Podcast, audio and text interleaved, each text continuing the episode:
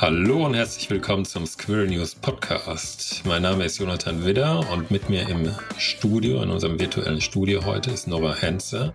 Unser Thema heute ist die Vier-Tage-Woche und auch dazu haben wir wieder einen Gast und es ist Carsten Meyer, Managing Partner und Co-Founder bei Intrapreneur. Warum gerade er bei diesem Thema, erklären wir gleich noch, aber erstmal herzlich willkommen, Carsten. Ja, danke für die Einladung. Schön, dass ich hier sein darf. Ja, sehr schön, dass du hier bist.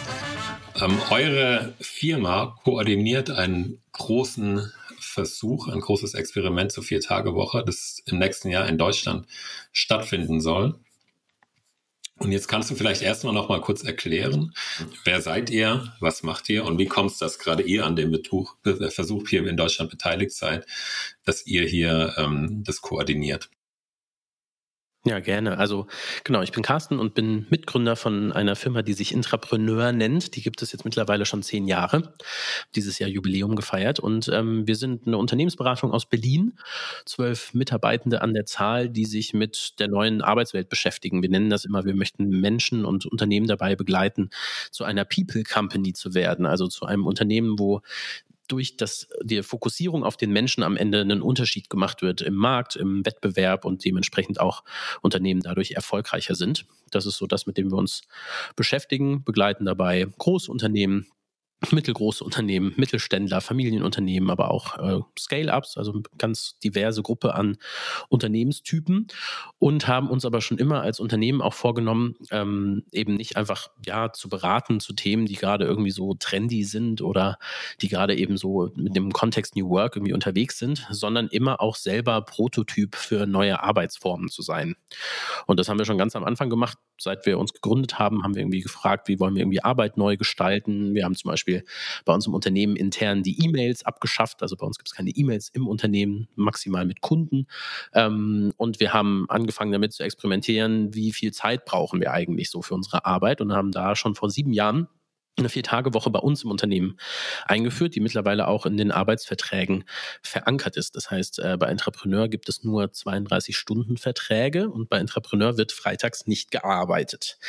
Und mit diesem Thema in der Vier-Tage-Woche, zu einer Zeit, wo das noch kein großes mediales Thema war, ähm, haben wir vor einigen Jahren ähm, diverse Preise gewonnen, also quasi Arbeitspreise für Nichtarbeiten, ähm, unter anderem von Xing, den New Work Award, und durften da immer wieder Vorträge zu halten. Und so sind wir irgendwie so ein bisschen in Deutschland die Menschen geworden, die man fragen kann, wenn es um die Vier-Tage-Woche geht.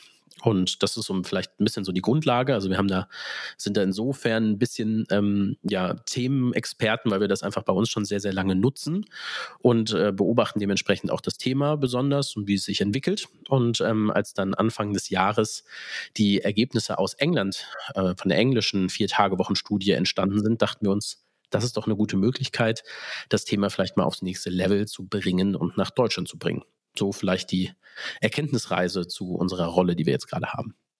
Okay, das ist ja interessant. Das heißt, ihr habt es quasi äh, angeschoben, dass es hier in Deutschland auch stattfindet. Genau, es gibt ähm, eine globale Organisation, die nennt sich Four Day Week Global. Und ich glaube, der Dale, der war hier auch genau, schon. Genau, der war in unserem englischsprachigen Podcast, Podcast, genau. Ja. Genau, genau. Also da kann man sich gerne auch nochmal die globale Perspektive anhören, wenn man möchte. Und ähm, es gab, wie gesagt, eine sehr, sehr große, so die größte internationale Studie bis jetzt ähm, zur Viertagewoche in, den, äh, in äh, England. Und die ist Anfang des Jahres sind die Ergebnisse veröffentlicht worden und die haben auch in Deutschland eine sehr, sehr große Medienreichweite erhalten. Und es war sehr, sehr spannend, wie viele sowohl Verbände als auch Einzelunternehmer darauf reagiert haben, das total interessant fanden, zu sagen, okay, was passiert denn da gerade, warum sind die Erkenntnisse so positiv? Und geht, das eben auch in Deutschland? Und wie wir eben in Deutschland so sind, können wir nicht einfach Erkenntnisse übertragen, sondern wir interessieren uns natürlich für das, wie eben Wirtschaft bei uns aussieht und ähm, wie da eben eine Vier-Tage-Woche nützlich sein kann oder vielleicht auch nicht.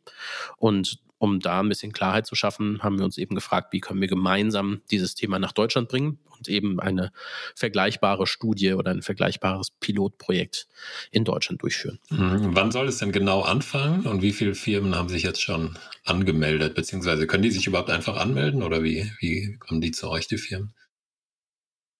Genau, also das Kernkonzept von dieser Pilotstudie ist ein sechsmonatiger Test.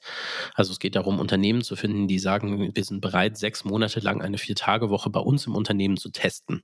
Da muss ich mal dazu sagen, dass es nicht darum geht, dass die gesamte Firma das ausprobiert, sondern es können auch einzelne Abteilungen, einzelne Teams, einzelne Gruppen sein. Ja, also das sieht je nach Unternehmensgröße natürlich ein bisschen anders aus.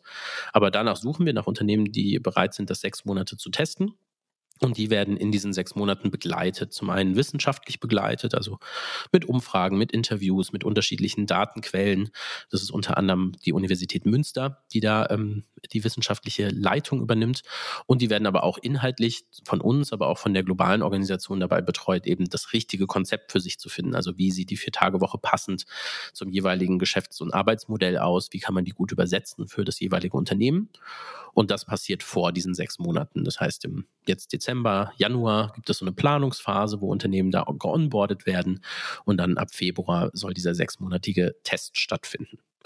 Teilnehmen können da jegliche Form von Unternehmen, also von einem Friseursalon mit drei Mitarbeitern bis zum Großkonzern, freuen wir uns über jegliche Form der Teilnahme, weil wir natürlich auch eine möglichst breite, möglichst diverse, aber auch möglichst repräsentative Gruppe von der deutschen Wirtschaft gerne abbilden wollen.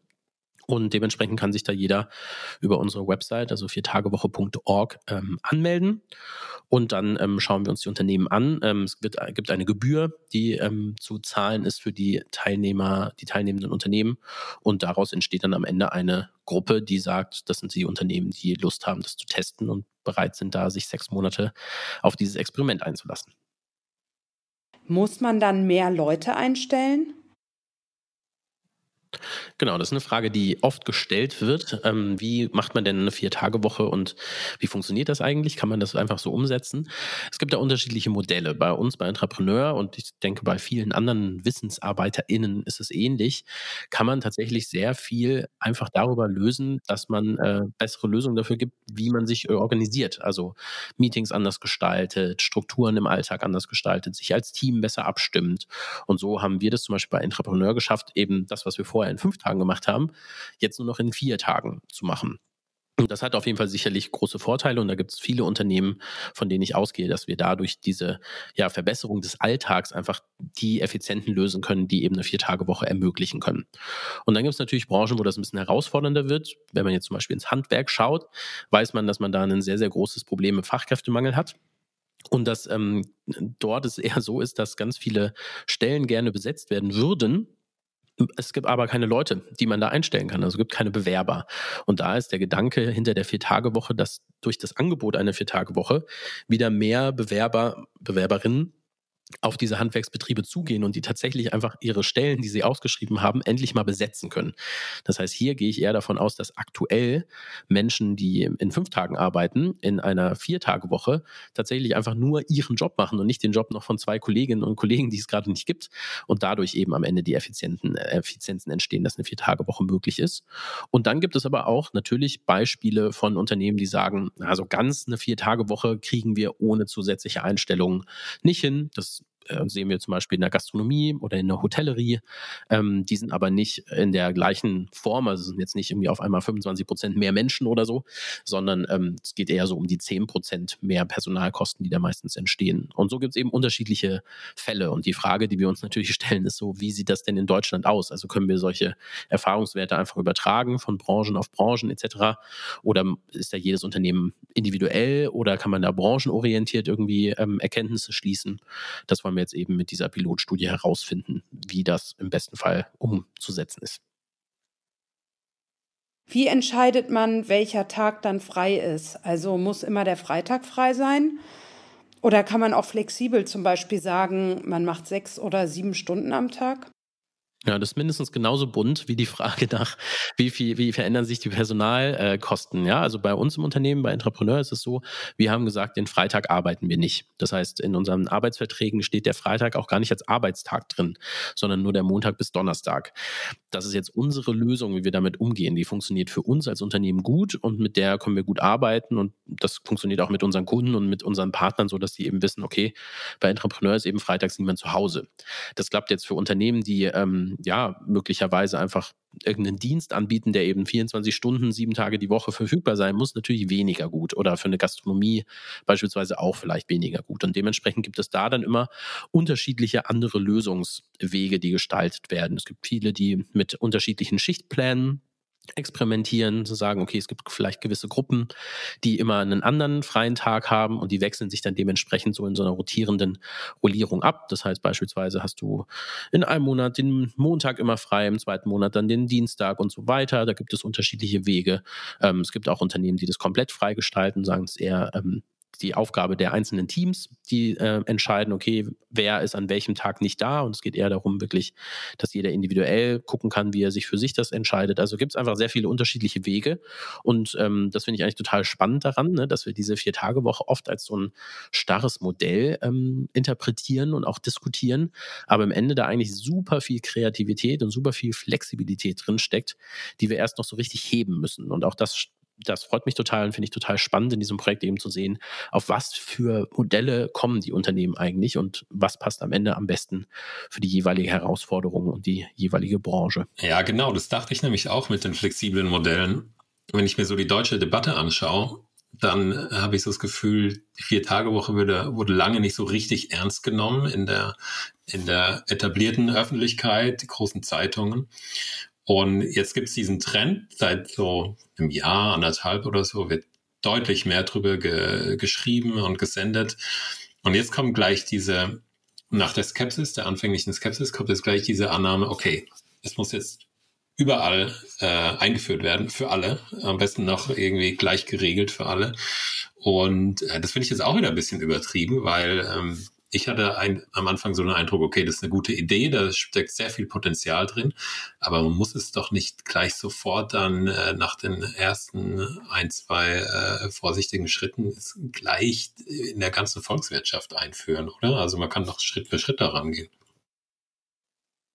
Absolut. Also ich glaube, wir haben es da typischerweise mal wieder mit einer sehr polarisierten Debatte zu tun, mit der wir uns hier in der Viertagewoche wiederfinden. Und auf der einen Seite gibt es jetzt irgendwie viele Unternehmerinnen und Unternehmer, die sich einfach schon eine Meinung gebildet haben, ohne richtige Daten zu haben. Also die sagen, das ist Quatsch und in Wirklichkeit sollten wir alle wieder sechs Tage arbeiten. Und wie kann nur eine zu, zugegeben dann vielleicht sogar noch junge Generation so faul sein und jetzt irgendwie eine Vier-Tage-Woche fordern. Also das ist so die eine extreme Perspektive, die wir wahrnehmen. Und dann die andere Extreme ist natürlich auch ein bisschen durch die Gewerkschaften äh, unterstützt. Ne? Diese Perspektive, so das ist doch ein gutes Modell, was wir jetzt flächendeckend für ganze Branchen, ganze Industrien einführen könnten. Und das ist jetzt das neue Normal und es wird jetzt so per Gesetz sozusagen eingeführt. Und beides ist natürlich schwierig, weil erstens wir, wie gesagt, gar keine Erfahrungswerte haben, die das belegen oder unterstützen können und natürlich damit irgendwie wieder Sachen versuchen, so mit einem Holzhammer umzusetzen. Und ich finde eben auch genau die Diskussion, die gesellschaftliche darum echt schwierig, weil ich mir denke so, wo sind denn da die Möglichkeiten wirklich zu sagen, überhaupt mal herauszufinden, wo passt es hin und wo passt es nicht hin und eben genau die Kreativität oder das kreative Potenzial, was da drin steckt, mal wirklich zu heben.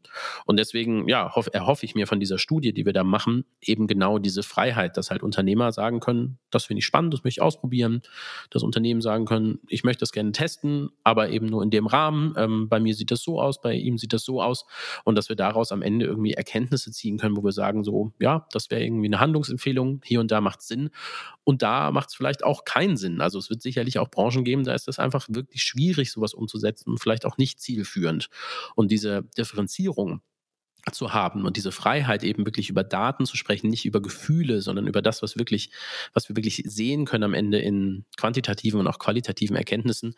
Das ist, glaube ich, total notwendig für diese Diskussionen. Deswegen, ja, erhoffe ich mir, dass wir da wirklich einen guten Beitrag leisten können zu dem Diskurs, der gerade wieder mal sehr in so eine Talkshow-Richtung abdriftet. Ja, genau zu diesem Diskurs gehört ja auch noch das, das Argument von dann ähm, sogenannten, Ex also es sind ja schon Experten, volkswirtschaftliche Experten, Leiter von, von großen Instituten, die dann in Interviews aber Argumente bringen, die eigentlich gar nicht, äh, gar nicht auf dem Stand der Debatte sind. Ja? Also ein so vermeintliches Totschlagargument ist der, ist der Fachkräftemangel. Ja? Dann wird so mathematisch vermeintlich objektiv gerechnet. Okay, wir, es fehlen einfach so und so viele hunderttausend, vielleicht auch Millionen Fachkräfte da können wir uns nicht leisten, weniger zu arbeiten, da müssen wir mehr arbeiten. Ja? Und das Interessante an der Vier-Tage-Woche ist ja, dass es auch mit dem, ähm, mit dem bestehenden äh, Reservoir an Fachkräften äh, möglich ist, es besser, besser auszunutzen, indem zum Beispiel halt weniger Leute krank sind oder weniger Leute, äh, die Leute nicht so oft in äh, der Job wechseln, Fluktuation, weil sie zufriedener sind. Ja? Und darauf gehen die dann aber gar nicht ein. So. Ja, ja ich glaube, es äh, gibt immer eine große Diskrepanz zwischen der volkswirtschaftlichen und der betriebswirtschaftlichen Betrachtung. Und ich würde auch sagen, die volkswirtschaftliche ist insofern schwierig, weil wir werden natürlich nicht das eine Modell da draußen finden, was jetzt all unsere volkswirtschaftlichen Probleme löst. Also weder Migration noch eine Arbeitszeitflexibilisierung wird irgendwie alle Herausforderungen des Fachkräftemangels mal ebenso wegpusten. Und ich ehrlicherweise auch niemand, der sich selber ernst nimmt als entweder wissenschaftlicher Mitarbeiter, Mitarbeitende oder auch als äh, anderweitiger Experte würde sowas äh, sagen glaube ich. Also das ist, das ist so die eine Seite. Mich interessiert natürlich dann eher die betriebswirtschaftliche Perspektive und da sehen wir halt einfach sehr viele Vorteile. Ja, also wir sehen große Vorteile eben, was Krankheitstagereduzierung angeht. Wir sehen große Vorteile, was Work-Life-Balance und damit auch weniger Stresslevel beim Mitarbeitenden angeht. Wir sehen große Vorteile für tatsächlich Leistungserhöhung, also dass mehr erreicht wird in weniger Zeit. Wir sehen ja Entwicklungen, die sich sowohl für den Mitarbeiter als auch für das Unternehmen am Ende lohnen. Und die sind natürlich spannend. Und deswegen glaube ich auch, ist der richtige Weg zu sagen, jedes Unternehmen muss das selber entscheiden. Finden Sie das nach ein, interessantes Modell und wollen Sie herausfinden, was da, ob das zu Ihnen passt oder nicht. Und ich bin definitiv auch nicht die Person, die sagt, die Vier-Tage-Woche ist jetzt das Allheilmittel für Unternehmen, sondern am Ende ist es ein Aspekt, ein Modell, was man nutzen kann um Arbeitszeit zu flexibilisieren. Und da gibt es sicherlich noch 10.000 andere tolle Modelle, die möglicherweise ja auch Teil dieser Studie sein können, dass da eben was Neues, Innovatives entsteht, aber von denen ich auch hoffe, dass es noch viele weitere Studien gibt, die sich eben dann noch mit anderen Flexibilitätsmodellen ähm, beschäftigen. Das ist ja immer so auch eine große Kritik, die immer kommt. Jetzt reden alle über die Vier-Tage-Woche und die wollen uns das jetzt alles aufoktroyieren und damit geht eigentlich irgendwie der Weg verloren, ähm, sich um andere Formen der Flexibilisierung zu kümmern. Das stimmt aber gar nicht. Das einfach nur ein sehr populäres Modell, was jetzt aber mal endlich genügend Daten erhält, damit man da wirklich auch drüber diskutieren kann. Wir mit Entrepreneur unterstützen aber auch Unternehmen dabei, andere Arbeitszeitflexibilisierungsmodelle zu entwickeln. Und das ist ja, so. Ich glaube, ein Grund dafür, dass es so populär ist, ist, dass einfach sehr oft in Deutschland noch diese äh, Dienst nach, nach Zeitvorschrift sozusagen gemacht wurde, oder? Man muss stur seine Stunden absitzen, ob jetzt viel zu tun ist oder nicht. Du musst bis zur letzten Minute bleiben und dann gucken noch fünf vor, sechs oder wann auch immer, gucken die Leute noch so auf die Uhr und, oh, jetzt ist sechs, jetzt kann ich gehen. Ja, diese, diese Art von Kultur, was es ja in anderen Ländern auch gibt, trägt, glaube ich, viel dazu bei, dass so eine große Sehnsucht äh, danach herrscht, ein bisschen, bisschen effizienter, ein bisschen kürzer zu arbeiten und ähm, dass es gar nicht immer darum geht, habe ich jetzt eigentlich ähm, meine Aufgaben gemacht, ja, sondern okay, du hast diese Zeit im Vertrag, steht schwarz auf weiß da, du musst da bleiben und da noch ein bisschen mehr rauszuholen, oder? Ja. Ja, ich glaube, das ist nämlich, da kommen wir dann eher so oft nochmal die, ja, wir haben jetzt gesagt, ne, es gibt die volkswirtschaftliche Perspektive, es gibt die betriebswirtschaftliche, aber es gibt sicherlich auch die gesellschaftliche oder die sozialpolitische, wie auch immer man es gestalten möchte. Und da, glaube ich, haben wir nochmal ein ganz anderes Gespräch, was wir führen müssen, nämlich so die Frage, was machen denn die Menschen in der Viertagewoche mit ihrer freien Zeit? Das ist unter anderem auch ein Teil der Studie natürlich herauszuarbeiten. Was machen Menschen zum Beispiel mit einem freien Freitag oder einem freien Mittwoch oder wie auch immer? Und da, glaube ich, gilt es nochmal genau hinzuschauen, ob uns das nicht auch nochmal helfen würde, zum Beispiel Care-Arbeit gleichberechtigter aufzuteilen und damit eigentlich Frauen nochmal mehr Zugang zum Arbeitsmarkt zu schaffen. Ob uns das hilft, mehr wieder in Engagement und Ehrenamt zu denken, wo wir in allen Medien wöchentlich PolitikerInnen haben, die sich darüber beschweren, dass das halt immer weniger wird, dass immer weniger Menschen in die Politik gehen wollen oder in den Aktivismus oder sonst irgendwo. Also vielleicht ist das ja auch eine Perspektive, die wir einnehmen sollten, zu schauen, was machen denn die Menschen mit ihrer freien Zeit und liegen die dann da faul auf der Haut oder fahren jetzt dreimal so lange in Urlaub oder gibt es da andere Wege, wie wieder einer Gesellschaft und damit auch wieder ein, auch wieder im Endeffekt einer Wirtschaft, einer Volkswirtschaft auch wieder Beiträge zufließen, die vorher eben so nicht da waren? Und das finde ich auch einen spannenden Aspekt, der natürlich auch in der Debatte aktuell viel zu kurz kommt, weil wir es eben sehr auf die Defizite beziehen und weniger auf die Potenziale. Ja, ich sehe das ganz genauso. Also es ist eigentlich schon in dem Interview in unserem englischsprachigen Podcast wurde klar, in, äh, wie viele verschiedene Aspekte äh, das berührt und da auch positive, positive Auswirkungen hat, wenn es denn, wenn es denn klappt. Also bei der Care-Arbeit ist es ja eigentlich so, es muss äh, gleich aufgeteilt werden und du kannst gar nicht viel mehr machen als 30, 32 Stunden effektiv, äh, wenn du kleine Kinder hast. Also wir haben zwei kleine Kinder und ähm, wenn du die dann abholst, regelmäßig um vier oder fünf oder vielleicht auch fünf, also vielleicht kriegst du auch ein paar Stunden reingequetscht, aber äh, bis zum acht im Büro bleiben geht halt nicht. Und äh, hm, es gab ja auch schon andere Ansätze, die eingeführt, äh, die äh, vorgeschlagen haben, 30 Stunden Woche für alle einzuführen, eben um das besser aufzuteilen. Also ganz sicher ähm, ist es notwendig und wird auch gerade deshalb gebraucht. Andere Aspekte haben wir jetzt in dem englischen Interview ähm, erst nochmal richtig klar geworden ist mit dem Dale Reederham, äh, der witzigerweise Arzt ist und Gesundheitswissenschaftler, also gar kein Ökonom. Wir gucken ja immer auf die wirtschaftlichen Aspekte, Produktivität und so weiter. Sind wir faul oder sind wir nicht faul, ja, so nach dem Klischee. Aber der hat nochmal diese gesundheitlichen Aspekte unterstrichen. Weniger Stress, du schläfst besser, ja.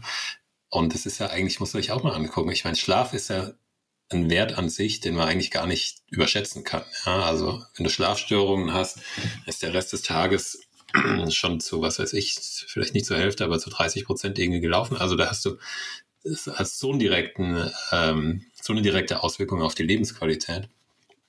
Und ähm, dass man das, glaube ich, noch viel, viel höher schätzen sollte. Und wir haben über die volkswirtschaftliche Ebene gesprochen, betriebswirtschaftlich, kulturell, gesellschaftlich, aber auch die, die Gesundheit, den gesundheitlichen Aspekt müsste man eigentlich ähm, nochmal ganz anders anschauen. Also eigentlich müsste sich doch da Karl Lauterbach einmischen in die Debatte, ja, und die Krankenkassen ganz äh, vorne rein, weil wenn weniger Leute weniger krank sind, das hätte wahrscheinlich am Ende doch einen Rieseneffekt dann auf die, auf die Kosten fürs Gesundheitssystem. Ja, also absolut. Das ist, hat auf jeden Fall einen großen Einfluss drauf.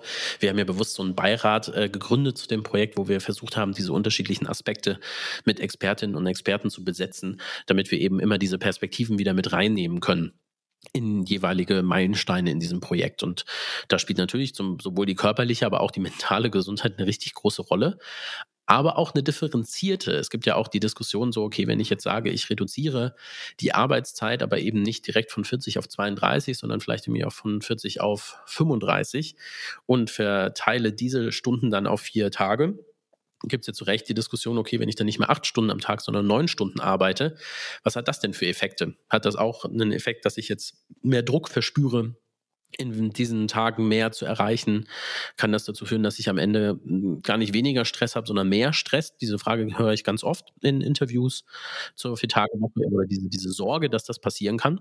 Und auch die kann ich nachvollziehen. Also deswegen freue ich mich total, eben da Erkenntnisse auch für die deutschen Unternehmerinnen und Unternehmen und auch die Mitarbeiterinnen und Mitarbeiter nochmal zu erkennen, so okay, ähm, ja, hat das tatsächlich immer positive Effekte auf unsere Gesundheit oder kann es da auch in die andere Richtung gehen? Und das hat sicherlich dann wieder Effekte darauf, welche Modelle am Ende gute Vier-Tage-Wochen-Modelle sind und welche vielleicht auch eben nicht. Und es gibt ja sogar Firmen, die versuchen, die Arbeitszeit gar nicht zu reduzieren, sondern die 40 Stunden oder wie viel auch immer von den fünf Tagen dann in die vier Tage reinzuquetschen. Das heißt, die, äh, die haben dann noch mehr eigentlich, neuneinhalb oder was weiß ich, wie viel es dann Zehn, ja, ja teilweise, teilweise, zehn Stunden am Tag. Also es gibt eine, gab ja eine Gesetzesänderung in Belgien zum Beispiel, um genau das zu ermöglichen, ja, genau. dass Unternehmen sagen können, wir machen eine Vier-Tage-Woche, aber zehn Stunden pro Tag.